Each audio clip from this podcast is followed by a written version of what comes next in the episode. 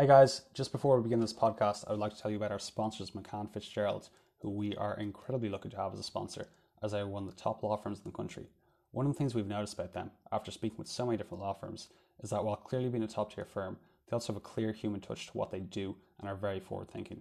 Partners are very involved with graduates and trainees, which seems to have cultivated this incredible culture, where people stay for a long time because they enjoy it and feel part of the community. So if you're looking for a career in law, definitely check out their career site, as it seems to be a really great place to work. Hope you enjoy this episode. Thanks. Hi guys, welcome back to the Grad Life podcast, the Law Edition. Just as a quick introduction, my name is Ruby Porter and I'm one of the new hosts of the law segment of Grad Life. I'm delighted to be joined today by Jonathan Boylan, who's a fourth-year law student and auditor of the 87th session of Trinity LawSoc. Today we're going to chat about his time in Trinity, his involvement with LawSoc, and the challenges he's faced this year as auditor of a society in the Zoom era. Perfect. Hi, Jonathan. All right, what's the crack? Listen, thanks a million for coming on. I know you're not actually a grad yet, but I thought that since the auditor position pretty much qualifies as full-time work, it might be nice to get a sense of what you're up to and balancing LawSoc with the final year of your degree. I gather you're quite used to the Zoom format by now. I have watched some pretty good webinars LawSoc have organised, and I believe you guys have Stephen Fry on tonight. Yeah, we do. Well, thanks very much for having me, first of all. Yeah, I'm watching It's a Sin at the moment, where he does a really good job of playing a Tory MP, but that's a cool guest to have on. Anyway, I think we'll start at the beginning, and by that I kind of mean sixth year, like end of secondary school. Why did you decide to study law, and why Trinity? Yeah, so I guess, to be honest, I'd say like a lot of people, I hadn't really got a clue what I wanted to do. When I was doing my Leaving Cert, I was always into kind of English and history and stuff like that. And I guess law just kind of fit that more than the other things. We had a really good career guidance counselor and stuff like that, who kind of tried to veer me towards BES and that kind of thing. But I never really had much of an interest in business. So yeah, I just went for law from that. I went to Trinity off the basis of a maths camp that I did, which was in Trinity for the junior cert. I just thought the place was really cool, and I kind of thought that it felt a lot homelier than UCD, I guess, and the other kind of college options that I'd seen anyway. Just because the campus is kind of small, I thought it'd be more of an opportunity to meet people and stuff like that. So yeah, I just put off the basis of that. Was very surprised when I got in, but yeah, that was kind of the root of that decision, I guess. Cool. And then in terms of what you've been involved in Trinity, there is a foray into student journalism. Do you want to tell us a bit about that? Trinity News. Yeah, that was kind of by chance more than anything. To be honest, in first year of college, I was kind of working a lot. I worked in the Stella and Rat Mines. Well, I still officially do, I guess, but obviously since COVID started, that's been closed for a pretty long time. I didn't really get involved at all, and I kind of regretted that, I guess. Still kind of made friends and stuff like that, but I didn't really feel like I was, like, law is a 9-hour-a-week course, and I didn't really feel like I was making the most out of college. And then in second year, a friend of mine was involved in the paper and just asked me to write a few articles. So I did, and that's, I guess, what kind of led me on to being interested in the society stuff, because a lot of the articles that I had to write were kind of like attending society events. I remember one event, I think the Phil had David Cross from Arrested Development, plays Tobias in Arrested Development. And I just thought it was really cool. I thought that it was mad that these people were knocking around Trinity. And it kind of, as much as I didn't really love the whole journalism side of it kind of just felt like extra work. I thought it was cool that it kind of changed my perspective of the society stuff, I guess, because from the outside looking in, I guess it kind of looks as if it's very cliquey, not very accessible and stuff like that, but yeah, once you kind of dip your toe in the water, like it's the complete opposite. I find with most of them, everybody's incredibly nice and welcoming, and it kind of helps you just get a lot more out of college. Yeah, I think that is a concern for a lot of people, like when they start Trinity, just that, you know, there is that sense of cliquiness, but your advice there would just be to get involved anyway, and that you'll see that it's not all that it, like all the cliquiness is made out to be. Yeah, absolutely. I mean, obviously there's you're going to get good eggs and bad eggs everywhere. But Trinity is a kind of a unique place in that sense, I guess, that there is a society or a club for everything. Yeah. There's so many opportunities here that like you're not going to get anywhere else once you leave. Like I remember even during Freshers Week, being kind of like approached by the Quidditch club and stuff like that. At the time in your head, you're kind of like, oh, this is very strange. But then afterwards, you're kind of like, where else is there a Quidditch club? Like, what else are you able to do that? Certainly unique, yeah. Yeah, wouldn't be my cup of tea, but. Just before we get on to the LawSoc career, I wanted to chat a bit about your SCALS experience. So you sat the SCALS exams in January 2019, is that right? Yeah. That was another kind of, I had never, I know some people kind of set out to do SCALS from like the day that they get in. That was never really my experience whatsoever. I didn't really know they existed up until second year. And the guy who was my S2S mentor had done them and he had spoken about them. And I wasn't really interested in seeing them or anything. And then when the time came around, I was kind of like, they're the only exams that if you fail, you don't, there's no penalty. Like there's no sort of, you lose out on the time, obviously, that you spent studying them, but there's no real downside to failing them.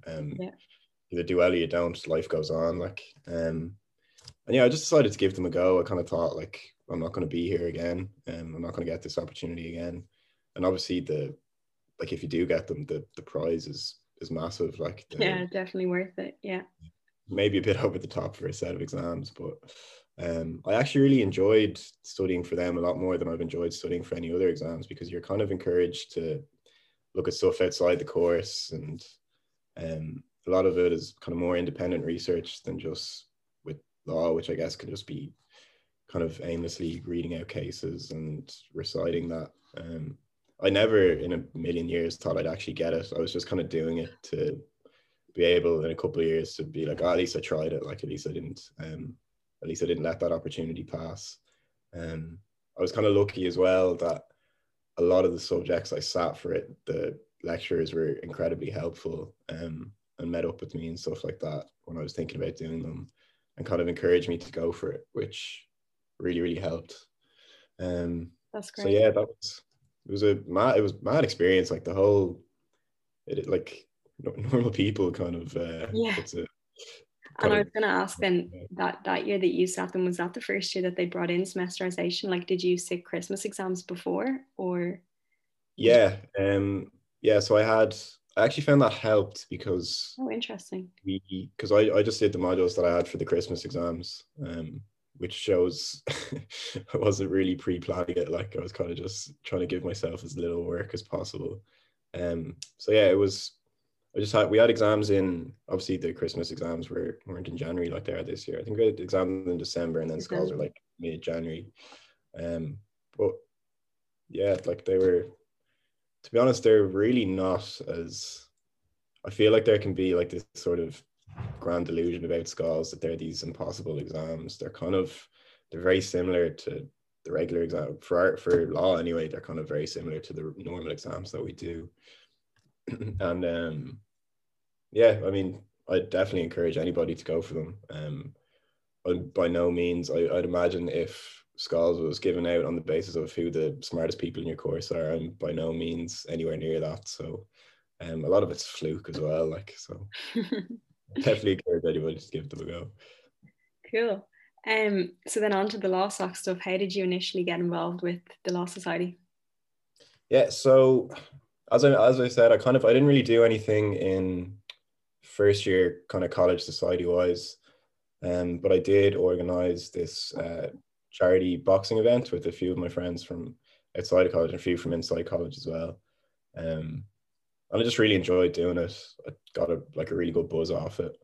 And then I think LawSoc were doing, obviously I was going into second year then, and I was kind of like, I wanted to get more involved. So I think I volunteered with the freshers stand or something like that, just to kind of see what the people were like and stuff like that, I guess. And then they were recruiting for like a charity subcommittee, and I thought like, oh, I'll give that a go. Like I've a bit of experience there, and I enjoy doing the charity events and stuff like that. Like it's really good fun. Got onto that, and then had a brilliant time with that, like really enjoyed it way more than I thought I would. The guy Rob, who was the charities convener at the time, was great. Like he kind of let you do whatever you wanted to do. I did a charity concert with a few people that I kind of knew, and I like really enjoyed that as well, and it went pretty well. I think we had like 100 people or 150 people at it, which was a lot more than I thought it would be. I just got a really good buzz off it. And then the following year, I wanted to stay involved, but I didn't really want to run an election because I just didn't really want to put myself out there, I guess, which is, I don't know, like probably a bit not great advice, like don't put yourself out there. Yeah, I was just kind of, I guess, nervous about the whole election side of it. Like I didn't really want to be going around asking people to vote for me for stuff and stuff like that. Yeah. And then, so I kind of just put it on the back burner, thought I'd do the subcommittee again. But then it turned out that the charities convener position was just an application, so you didn't have to do an election. So gave it a go, and thankfully that worked out. And then did the charities in third year, like had an unbelievable time doing that. Like probably, I'm sure this year may have been better in college if things were normal, but like by far my best year in college, really, really enjoyed it. As you know, we did another charity boxing event. Boxing, yeah. The most nervous I've ever been for anything. It went well in the end, though. I think you would. No, it was a great event. Yeah, yeah, really successful. And like I suppose that was very events based, and then this year's been probably a bit of a change from that, given like you have to move everything online. But how you dealt with that? Would you say?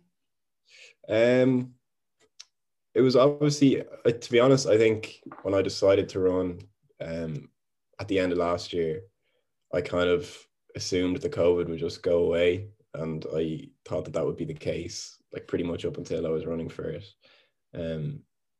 Which, to be honest as well, my concerns about running an election were kind of realized, like I hated that experience. It was terrible. It was not fun at all. Again, do put yourself out there, but it's not fun. But yeah, in terms of switching to online stuff, I think as with every society, I think at the start of it, there was kind of a novelty with doing an online event and kind of, at least we'll just do this for a while. And then in a couple of months' time, this will all be okay and we can get back to in-person stuff. But that hasn't been the case, obviously. But I think we've been pretty lucky. I mean, I think kind of a month in, I guess we kind of realized that we weren't going to get anything in person. So we kind of started trying to use that to our advantage, I guess. So we started shooting off emails to like ridiculous people. I mean, I think Barack Obama has been emailed and like, any celebrity under the sun, just because I kind of found that as great a Zoom event may be, people aren't really going to go to it unless there's any big novelty to it.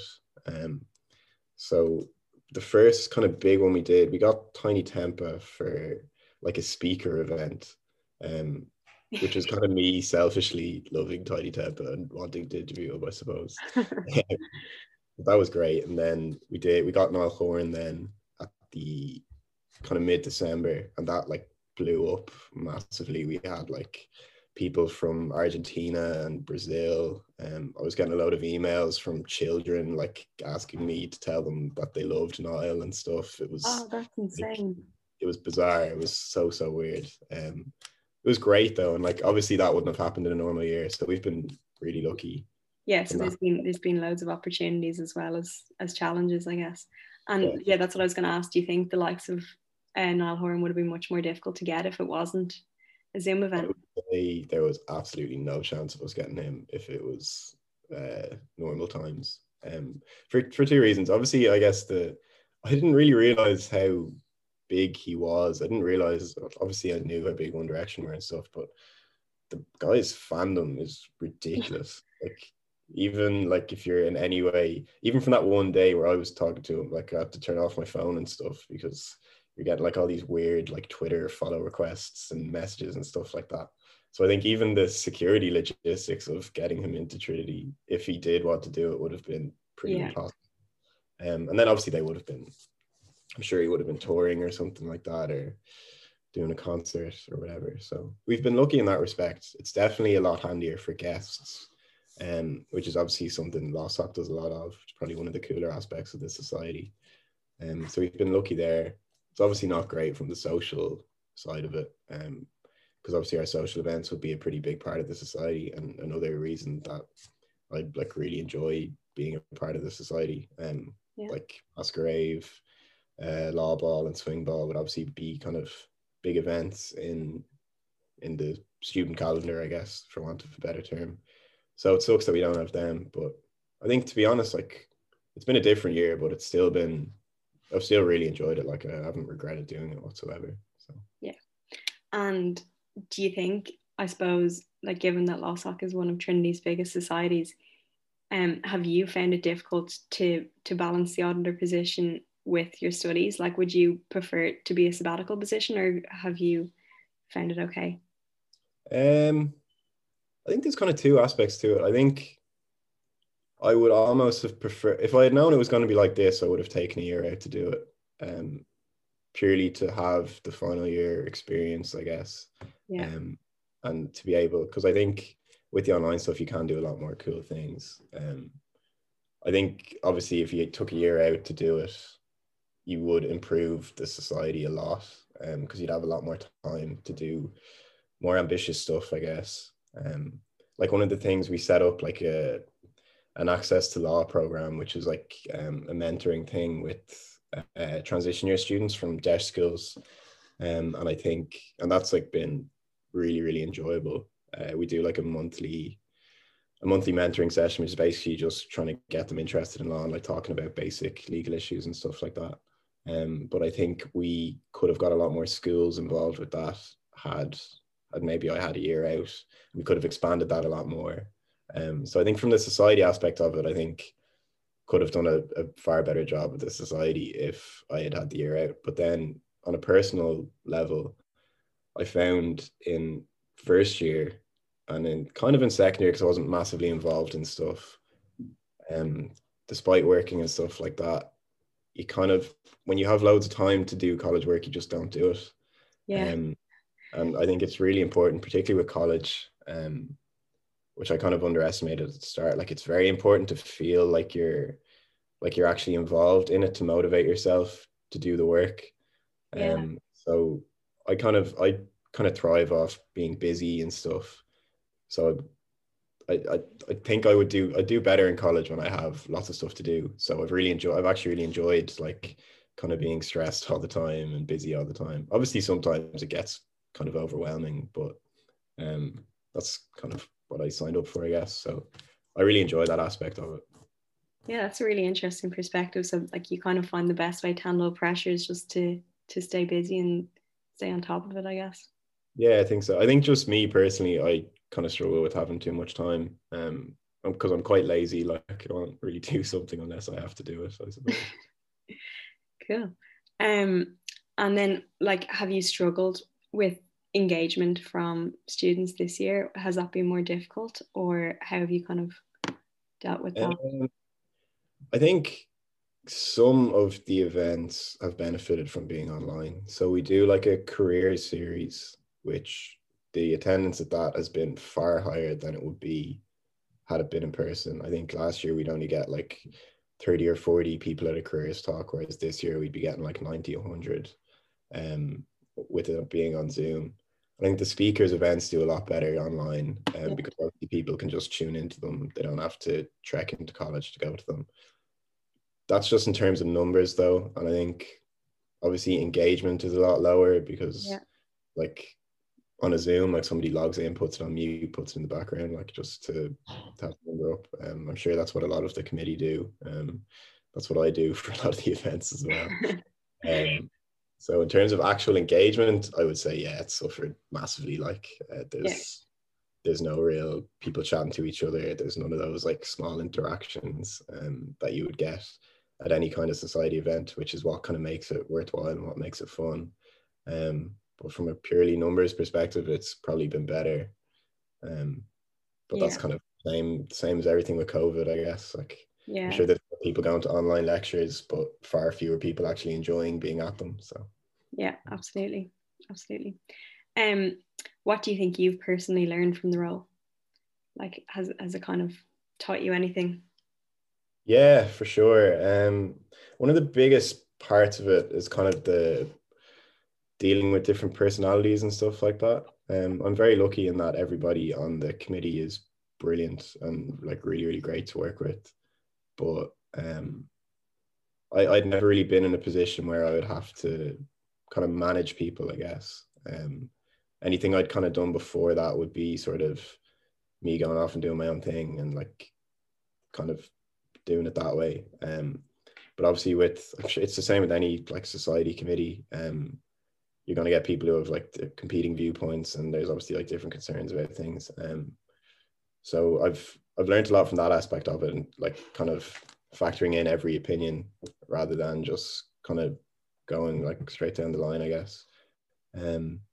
Definitely learned a lot about time management. In terms of, I used to be pretty bad for kind of staying in bed very late and stuff like that. You can't really do that anymore. I still am pretty bad for doing that, but other than that, it's kind of, I think the main takeaway from my whole experience with it has just been to, like, no matter what you're, like, say if it's college or a job or anything, just to kind of like take any opportunity that comes along.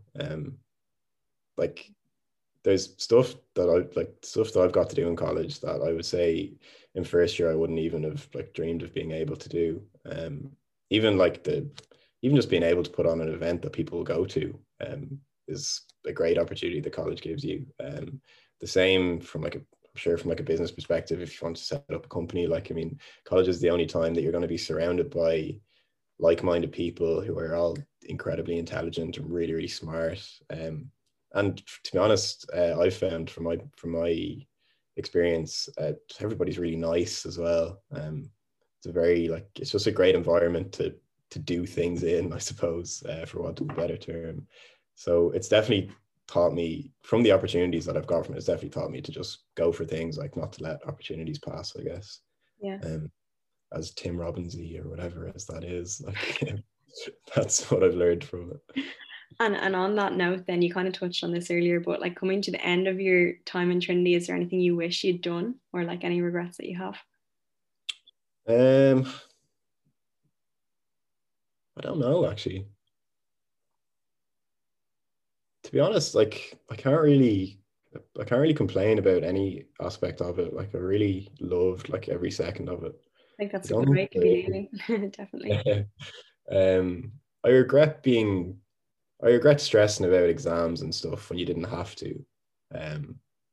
Obviously now I regret like every social event that I didn't go to, that opportunity to go to beforehand.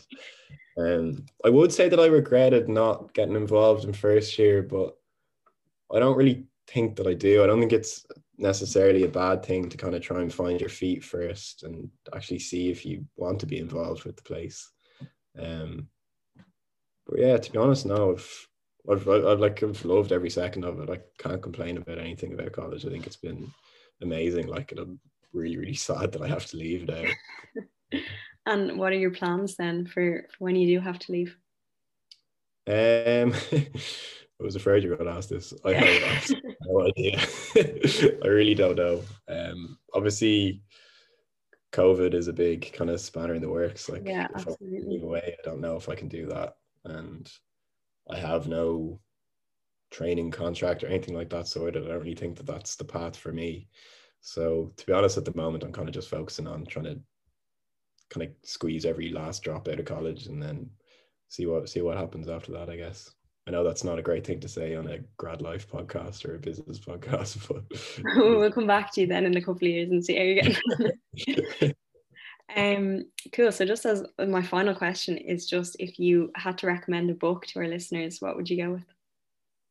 Yeah. So also for this one, I had nothing to say. So I Googled good books.